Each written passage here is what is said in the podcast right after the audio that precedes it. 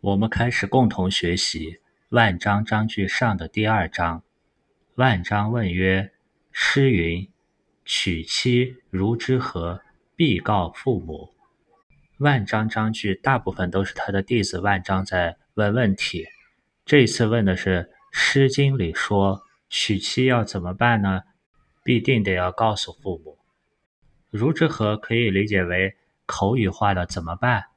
在《论语》和《孟子》里都出现过，孔子也说：“如之何？如之何？怎么办呀？拿他怎么办呀？”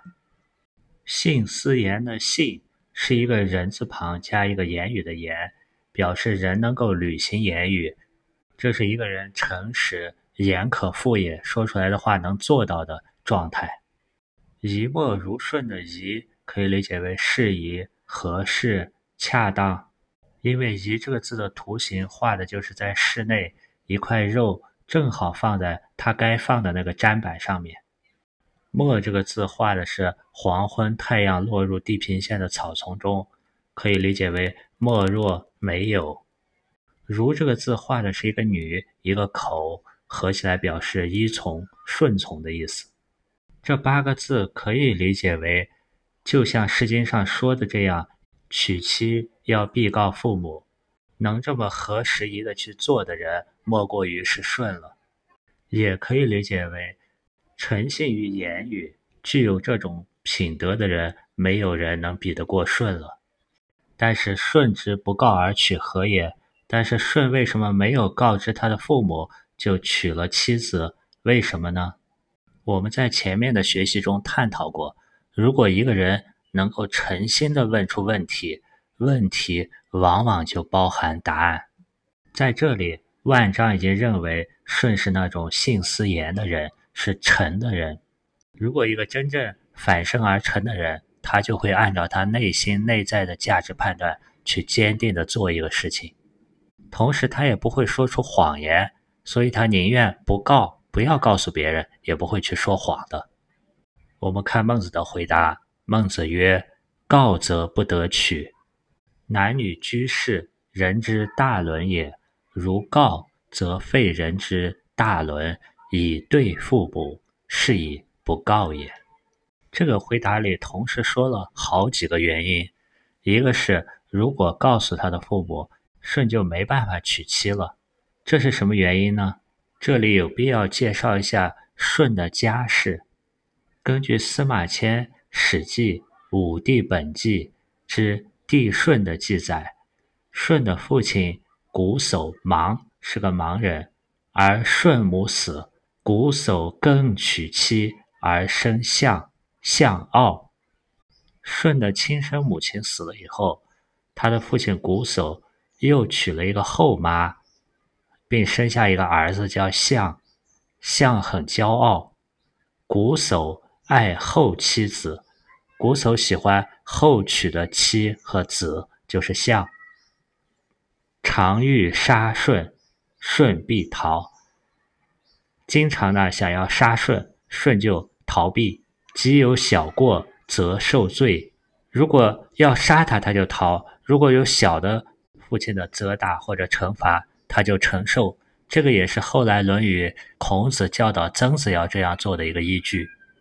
舜是父及后母与弟，他很孝顺的侍奉父亲、后母、后妈，还有弟弟相。日以笃恭，肥有解。虽然每天很笃定的恭敬，但是这个问题没有解决，所以他会好奇于明天。舜的平生呢，他是益州人，曾经有很多经历，在骊山耕种，在雷泽打鱼，在河滨制陶。在寿丘做过各种家用器物，在富下这个地方做过生意，经过商，可以看出来舜是有丰富的生活经验和社会经历的。但是他原生家庭的这个问题呢，一直没有解决。《史记》中就记载，舜的父亲瞽叟顽，很顽固；母淫，意思就是愚蠢而顽固，可能说话还有一点类似于口吃什么的。但是很奸诈狡猾，弟弟相呢很傲，很骄傲，桀欲杀舜。这三个人都想杀舜。从后文中可以看出来，他们杀舜以后，就要把舜的牛羊、仓廪、干戈、禽等等都进行瓜分。在这种情况下呢，舜告知父母这件事情，也不会同意他娶妻。同时，孟子又说：“男女居士，人之大伦也。”男女居士，我们可以理解为男女婚配，它是人类社会中大的伦常。男女成家立室。符合生生之道，也符合率性之为道，所以被称之为人之大伦也。在前面我们学公孙丑章句下的第二章的时候，王不以礼节召孟子上朝，孟子躲避到景子家的时候，景子还说过，另外还有一些人之大伦。他说的是内则父子，外则君臣，人之大伦也。此外，我们学过的五伦。也可以理解为人类比较大的伦常，它包括父子之间有亲，君臣有义，这就类似于刚才景子所说的；还有夫妇之间，就类似于这里的男女居士；还有长幼有序，朋友有信。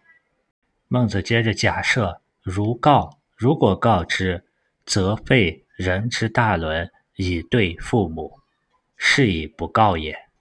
废这个字呢，很形象的画的是在房子里人跑来跑去，拿着兵器弓箭一动乱打，把东西都打坏了、破坏了。如果舜告知了他的父母，就无法实行娶妻这个人之大伦。以对父母的这个对字也很形象，对这个字下面是画了个心，上面画的是对错的对那个字的繁体字。它的繁体字右边的这个寸代表手，左边是在。土上长了一个草，草有很多叉头，用手呢朝着这个草进行裁剪。这种心相互对着，就会意为怨恨。如果舜告知以后不得娶，就会对父母，心里就会埋怨、抱怨、怨恨父母，是以不告也。所以不告知他的父母。万章曰：“舜之不告而取，则吾既得闻命矣。”这个句式跟前面长息回答公明高是一样的。对这一点，万章懂了以后，接着又问：“帝之妻顺而不告，何也？”这里的“帝”指的是尧帝，妻我们讲过有多种用法，这里可以理解为嫁。尧帝嫁女儿给舜，而不告诉舜的父母，何也？为什么呢？告这个字，我们分析过，它的字形是牛的头上绑了一个木头，来警示别人，这个牛有可能用脚去扎人，用牛角去伤人。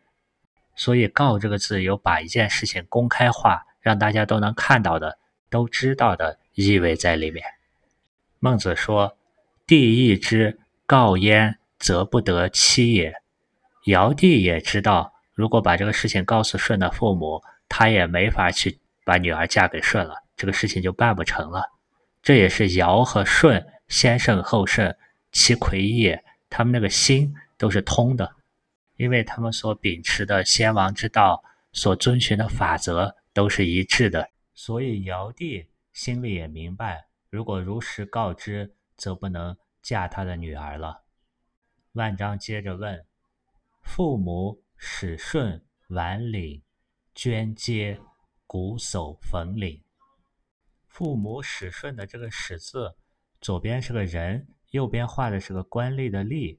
官吏的吏这个字形呢，画的是手持着狩猎的工具，表示主持或者做一件事情。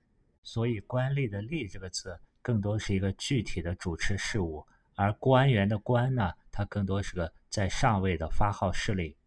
左右两边合起来会议。使就表示派遣或者下令某人去做什么事情，让舜去做什么事情呢？完领，完这个字上面画的是表示房屋，下面这个圆是个人的形状。完这个字就是画的人在房屋里做某种事情的样子，而下面这个圆字呢，我们在讲元亨利贞的时候说过，元代表开始的时候。从这个角度上讲。完就有把这个装粮食的领修复成圆的状态，完好无损的状态。岭是装粮食的建筑物，它和仓的区别，上节课时候说过，仓一般是有顶、有底、有门的，而岭从字形上看，它没有画这个门儿。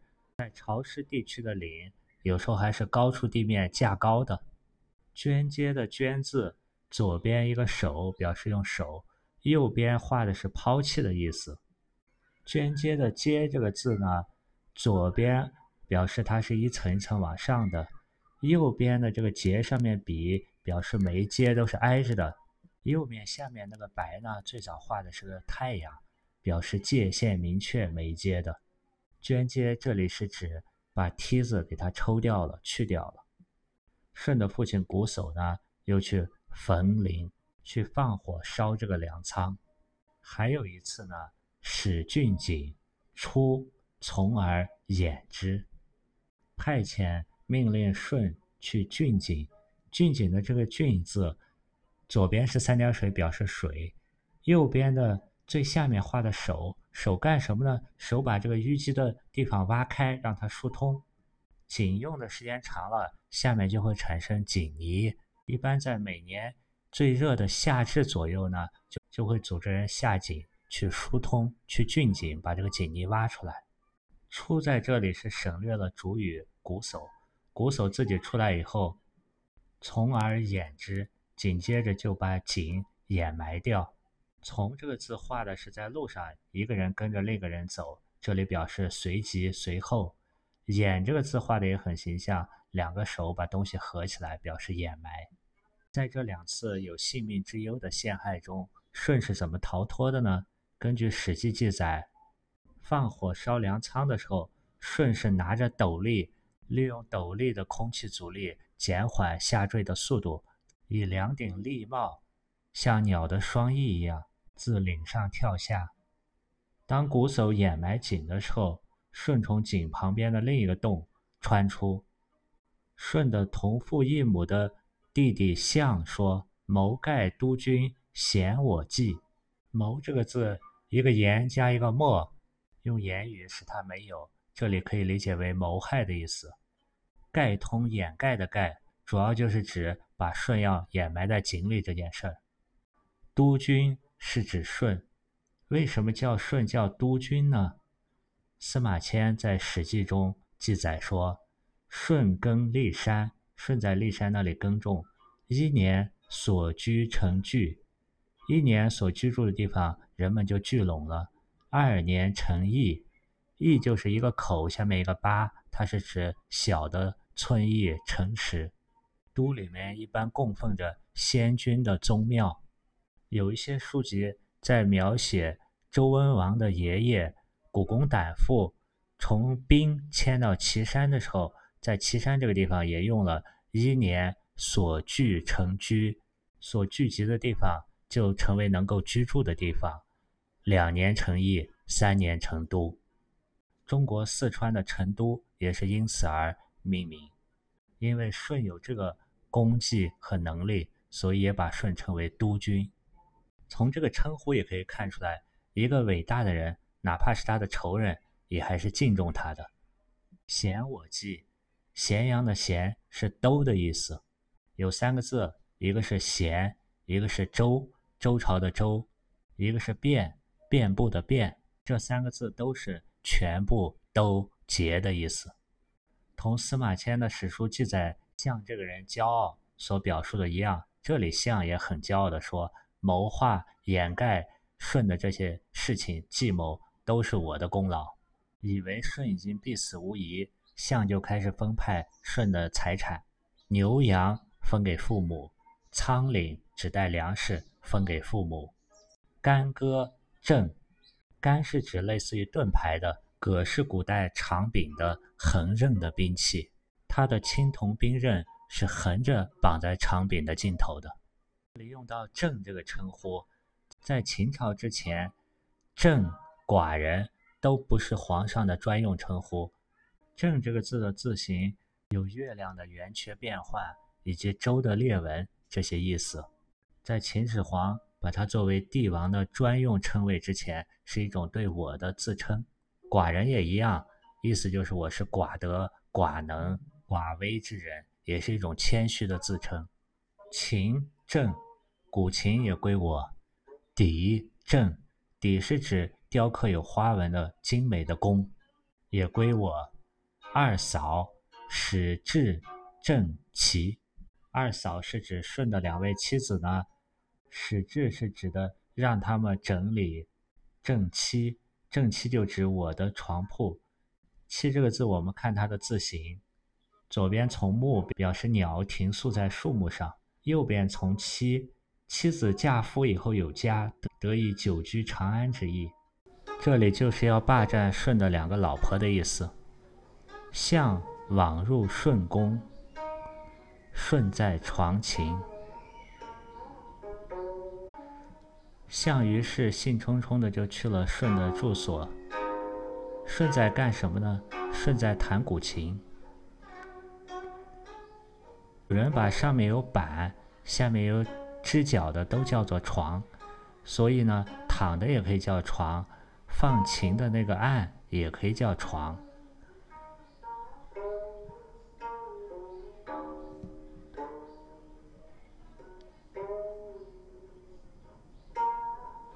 像听到舜还在弹琴，说道：“余陶思君耳。”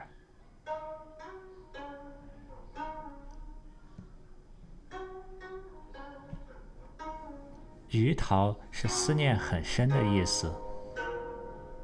鱼桃的鱼通那个郁闷的郁，桃这里指的是思念的意思。我很郁闷，又在思念，思念谁呢？君是指舜。扭捏，现在我们还在用这个词，表示一种惭愧的、不好意思的样子。因为他这里也是言不由衷。我们这里要关注一下，舜是怎么让象。从来的时候，这种作恶的得意的心态，怎么会变得扭捏呢？这恐怕是舜的琴声起到了作用。如果两个人直接见面就说话，可能象因为下不了台，会跟舜直接发生冲突。但舜呢，在象到来之前，就通过琴声，方面提醒他自己还活着，让他有个心理缓冲。另一方面呢，也在开导他，化解他的心里的那个怨和恶。舜在这时候说话了：“唯兹成蜀，汝敬于于至。”这里是用的口字旁的“唯”，代表唯一。我只在想念，想念什么呢？念兹在兹的是臣，大臣们；蜀是众多的意思，很众多。汝其于。于志的汝是指相，其是代词，指代，有可能指代大臣，有可能指代事情。方字旁的于呢，是在的意思。后面那个于志的于呢，是对我的一个自称，治是治理。把这句话连起来呢，它可能有好几种意思，有可能是顺在强调有很多支持我的大臣。告诫相不要再轻举妄动做这些谋杀他的事情了。你也在我的治理、管制、管控之中。这是从告诫的意味来分析。也可以说，我现在忧患的是手底下有好多臣子，你来在这里和我一块儿并肩去治理他们吧。这又有一种拉拢的意思，也可以理解为，我拥有众多的大臣，你也像他们一样，我一并像对待他们一样对待你，来教育你，帮助你。这又有帮助教育的意味。当然，这里面还有不计前嫌、宽恕、松树之道的恕道，宽恕的恕包含在这字里面。当然，这都不是标准答案。不识舜，不知相之将杀给予，这是万章的问题，就是不知道舜他知不知道相是要谋害自己。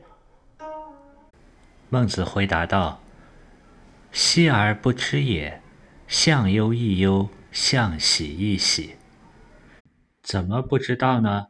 相忧他也忧，相喜也喜。相的心里已经阴暗扭曲了，但顺的心里依然保持着那个天理、天性本有的生生不息仁爱。有一句俗话叫“不以小人之心夺君子之福”。为什么要告诫我们不以小人之心呢？因为我们的心经常容易滑向那个阴暗面，容易按佛家所说的就是下念。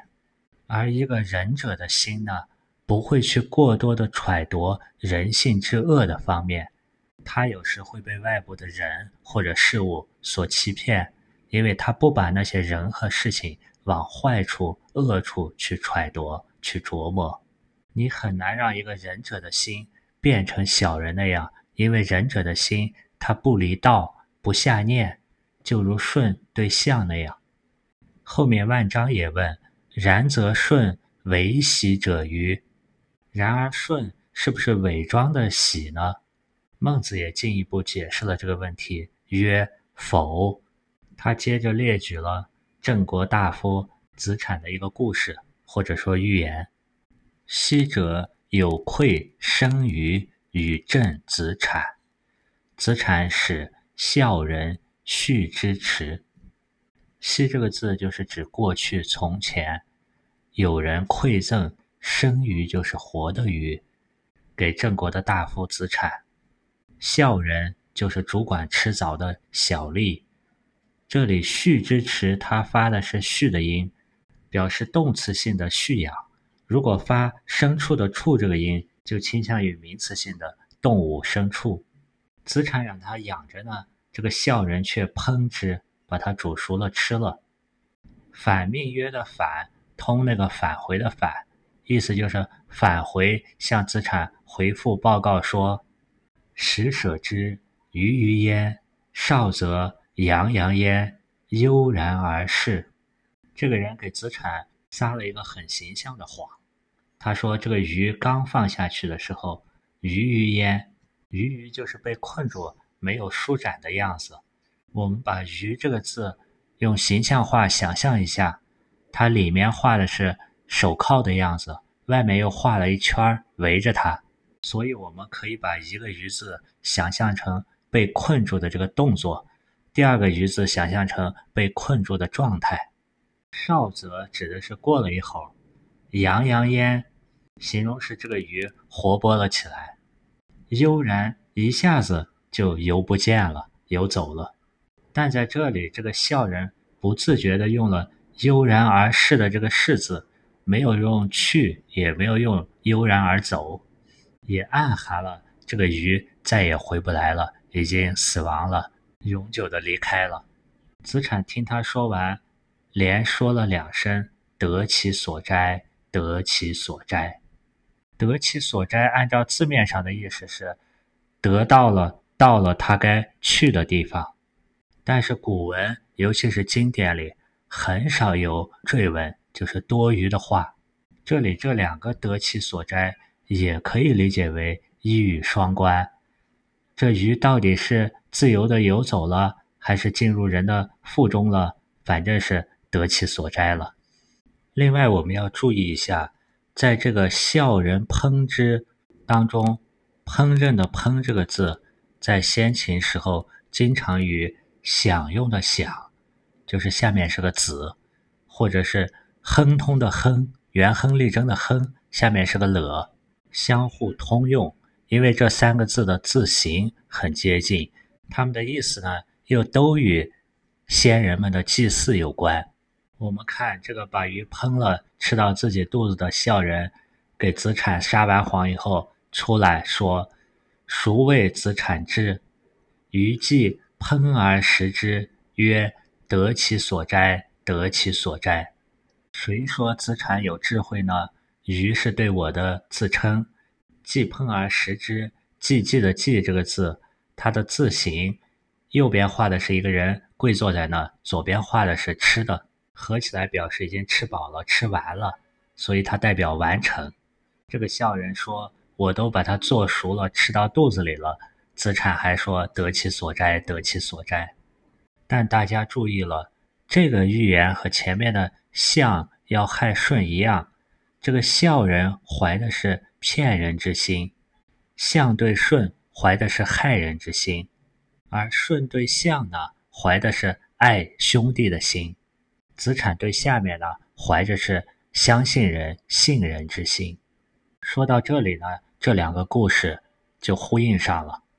所以孟子说：“故君子。”可期以其方，难往矣，非其道。彼以爱兄之道来，故诚信而喜之，奚为焉？按通常的解释，孟子是说，所以君子可以用合乎情理的事情去欺他，难以用不合乎情理的事情去枉他。像见到舜没死以后，用爱兄长的话去欺骗舜。舜呢，他恪守正道，真心相信，并且真的高兴，怎么会假装高兴呢？在这段话里，“故君子可欺以其方，难往矣，非其道”，不太容易理解。我们可以参考《论语·雍也》里的一段话：“宰我问孔子，仁者虽告之曰：‘仅有人焉，其从之也？’宰我问孔子。”假如一个忍者有人告诉他有人掉到井里了，那个忍者会不会跟着去跳下去呢？孔子说：“何为其然也？君子可视也，不可陷也。”为什么会那样做呢？一个君子可以到井边去救人，但是不能把自己也掉到井里，也陷进去。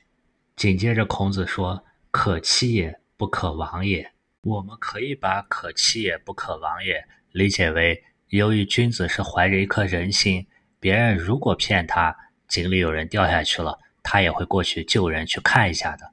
他的这一颗仁者之心，以人存心的出发点，以及在救人的时候不要人没救成自己也陷进去的这种救人做事的原则，他不会枉的，不会消失、无名、糊涂的。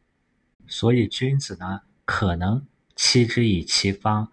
被一些合乎常理的谎言，或者是外部的事情所欺、所骗，难往矣，非其道，难以让他对他所信仰的、遵循的那些道德产生迷惘、怀疑，也难以非其道，让他背离他所遵循的道。这也是君子的一种，不管世间万物外部的东西如何变迁，我始终不失其心。守住我内在的那个存心、内心准则，通过内在的执中守中，以仁义存心，再把这些正念形成正思维，形成正心、正知、正见、正行。它是一个由点到线到面的扩充，也是由四端到四体的一个扩而充之。这种由内而外出发去解决问题，往往也是从根本上解决问题。第三章，万章问曰：“向日以杀舜为士，立为天子，则放之，何也？”放逐的“放”这个字在前面出现过。我们如果把字形想象成图画，它的右边画的就是一个人手拿着小棒，左边表示把需要放逐的人赶向远方。万章的问题是：向天天。谋算着要杀舜的事情，等舜做了天子，却仅仅是把他流放了，这是为什么呢？在紧接着后面的内容，万章又说：“在地则封之。”万章对舜把相封封到有弊也不能理解，可以看出来，这种思维是在一个封或者放的二元对立之中，而舜的做事方法呢，是执其中道，在《中庸》的第十章。孔子也说：“舜其大智也于舜是很有大智慧的。舜好问而好察而言，隐恶而扬善，执其两端，用其中于民。”孟子这里也回答：“孟子曰：‘封之也，或曰放焉。’舜是对象进行了封赏，有人也说是放逐，或者某种程度上也可以说是放。”万章把这句话理解为舜是对象进行了封赏，他不满地说：“舜留共工于幽州，放欢兜于崇山，杀三苗于三危，及鲧于羽山。四罪而天下咸服，诸不仁也。舜留共工于幽州，留和放相比，留是指押解到某一个地方，并且让他在那里服劳役或者务守守卫那里。共工是一个治水的官职，也是个人名。幽州是我们国家的北方。关于这四罪，也叫四凶，有很多传说故事。比如说，共工怒触不周山，大家有兴趣可以翻阅相关资料。放欢兜于崇山，放逐欢兜到南边的崇山，杀了三苗在西边的三危山。及鲧在东边的羽山，鲧是大禹治水那个大禹的父亲。及这个字和杀有什么区别呢？及可以表示诛杀，它也可以表示某一种违背客观规律而遭到死亡的状况，如雷击，就是雷把人一下劈死了，或者是一下被大洪水冲走了。处置了这四个罪人以后，天下都归服了。做这些呢？有可能是打击老的政治势力，处理掉一些敌对势力或者办事不力的人。万章认为这是诛不仁也，诛杀那些不仁者。万章认为相治不仁，相是最不仁的那个，却封之有弊，却把他封赏到了有弊这个地方。有弊之人悉罪焉？难道有弊这个地方的人民就要遭受这样的罪吗？万章接着质问。人人固如是乎？在他人则诛之，在地则封之。难道人人就可以这样做事儿吗？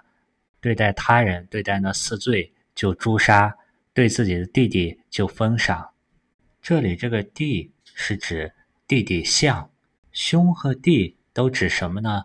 在古人中，只有老大是叫做兄，因为兄弟的兄这个兄的字形也是一个人仰着头的样子。兄作为一帮弟弟的老大，他在祭祀的时候要抬着头说一些祭祀的言语，这是老大也是兄的一个权利和责任。祭祀中发言的这一个人叫做兄，是老大，后面的都叫做弟、二弟、三弟、四弟等等，这是兄和弟的差别。我们接着看孟子回答曰：“人人之于弟也，不藏怒焉。”不诉怨耶？亲爱之而已矣。亲爱这两个字在前面出现过。亲的繁体字是指离得很近的一家人经常相见。爱是画的一个人把心里的爱说出来，表达出来。这种状态也就是一个人人对地不藏怒、不诉怨的状态。亲之欲其贵也，对他亲呢，就希望他。高贵显贵，爱之欲其富也。对他爱呢，就希望他富有。封之有弊，富贵之也。这里省略了主语舜，舜把相封赏在有弊这个地方，就是想要让他富和贵。身为天子，地为匹夫，可谓亲爱之乎？舜作为天子，他的弟弟象还是一个平民。匹夫的匹是指单个的。夫是指男的，孟子的前面我们也出现过匹夫匹妇的说法，双方的差异这么大，可以说是对弟弟的亲爱吗？因为刚才孟子在前面回答说“风之也”，或曰“放焉”，所以万章这里又敢问“或曰放者何谓也”？他问完了“封”以后，又再请教，有人说是流放，这是什么意思呢？孟子曰。相不得有为于其国，天子使吏治其国，而纳其贡税焉，故谓之放。不得有为的得字形是下面的手捡着贝壳在左边的路上，得就代表获得，不得有为的意思就是不能得到拥有，相不能得到拥有有弊这个封地。或者理解为相不得在有弊的这个地方胡作非为，履行使用它作为封地的行为。天子还要派吏去治理齐国，就是指的有弊这个地方，还要收纳有弊这个地方的贡和税，意思是有弊不算是相所拥有的地方，有弊的行政治理呢？也是天子派吏去进行的，有弊这个地方的财政收入也不归相所有，所以在实质上它叫做放。岂得报彼民斋？这就回答了前面万章问有弊之人息罪焉。万章恐怕相去了以后实行暴政，有弊那里的人民受罪。这里孟子就解释，相其实是一种贵而无权、富而不有的状态。这样处理，一方面不失舜作为兄长的亲爱之心，另一方面也不会造成相对有弊的那些无辜人民进行暴虐。虽然欲长长而见之，故源源而来。根据记载，有弊离舜的都城比较近。经过这些安排以后呢，舜还是想常常能见到象。故源源而来的故，在前面出现过，它有遵循、依照、因此的意思。源头的源是指山崖的上面那个泉水的发源地，而来的来指的是从远方到我站的这个地方过来。故源源而来可以理解为象不停的从有壁过来与舜相见，也可以理解为舜就好比是象的源泉一样。不停的去感化它，可以把源源而来的第一个源理解为偏向动词性的，沿着源头向上；第二个源呢，理解为偏向名词性的源头。不及共以正皆于有弊，此之谓也。不及共的这个共字上面这个公，它表示是精美的东西，也表音；下面这个贝呢，表示是财物。不及贡就指的不一定要等到朝贡的时候。以政的以可以理解为用，正是处理政事，用处理政事这种方式接见有弊的国君相。以正的这个正字，它右边是画的一个人拿着小棒，左边正代表使之端正，所以正这个字里面还有教育、督导这些含义在里面。这就是为什么有人说也是一种放逐的原因。我们也可以来揣度一下舜这么做的用心。首先，他不能单纯的只是给象更多的物质财富和权力地位。如果这样做呢，只会横向更加放大象的野心与纵容他去继续作恶。通过这么一种形式上看着像封。实质上更接近于放的对象的处理办法，一方面可以让自己周围亲近的人理解和支持；对于象来说呢，给他这么一个贵而无畏、富而不有的位置，也能让他能够在更高一个层面体验富贵，提升他的格局、心胸、眼界。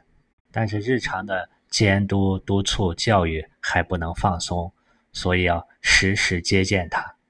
不是在诸侯述职或者进贡的时候才见他，要以正时时来见他，这样才能做事谋始，防患于很多萌芽未然的状态，让相源源而来，不断的受到自己的熏陶。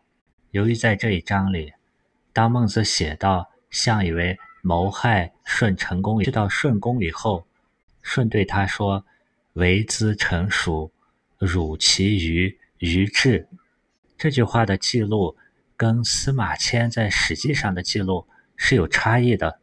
另外，孟子所说的“相忧亦忧，相喜亦喜”这种说法呢，也比较奇怪，和《离楼篇》最后“其人有一妻一妾”那个寓言故事一样。我们是否也可以把舜和相这一兄一弟、一善一恶？看作是同一个人身上两种不同的特质，如同大我和小我，一个人的性与命。因为“相”这个字，它不同于单立人的那个“相”，单立人那个图像的“相”偏向于有形的，而“相”往往是形容天象气象，它是一种无形的能量状态的特质。但我们身上这种无形的情绪、欲望、小我，反过来又会影响我们的心性，让我们在不知的状态中就向忧亦忧，向喜亦喜。我们应该怎么办呢？孟子在文章中指出，要不藏不怨，要勇于面对它。另外，要亲之欲其贵，爱之欲其富，让这种小我欲望体验一种更高层级的满足感，也就是提升我们的低级趣味吧。同时，要使力治其国，纳其贡税。我们的心性觉知要监督它，不能让它为所欲为。要制约恶的欲望、不良嗜好的资源，比如说让身边的人盯着点自己，随时提醒自己，节制在不良嗜好上的花销。另外，对我们那个本有的天性自信，要常常而见之，不要到老也来不及发现我们身上那个无价的模拟宝珠，要使其源源而来。好了。今天的内容就是这样。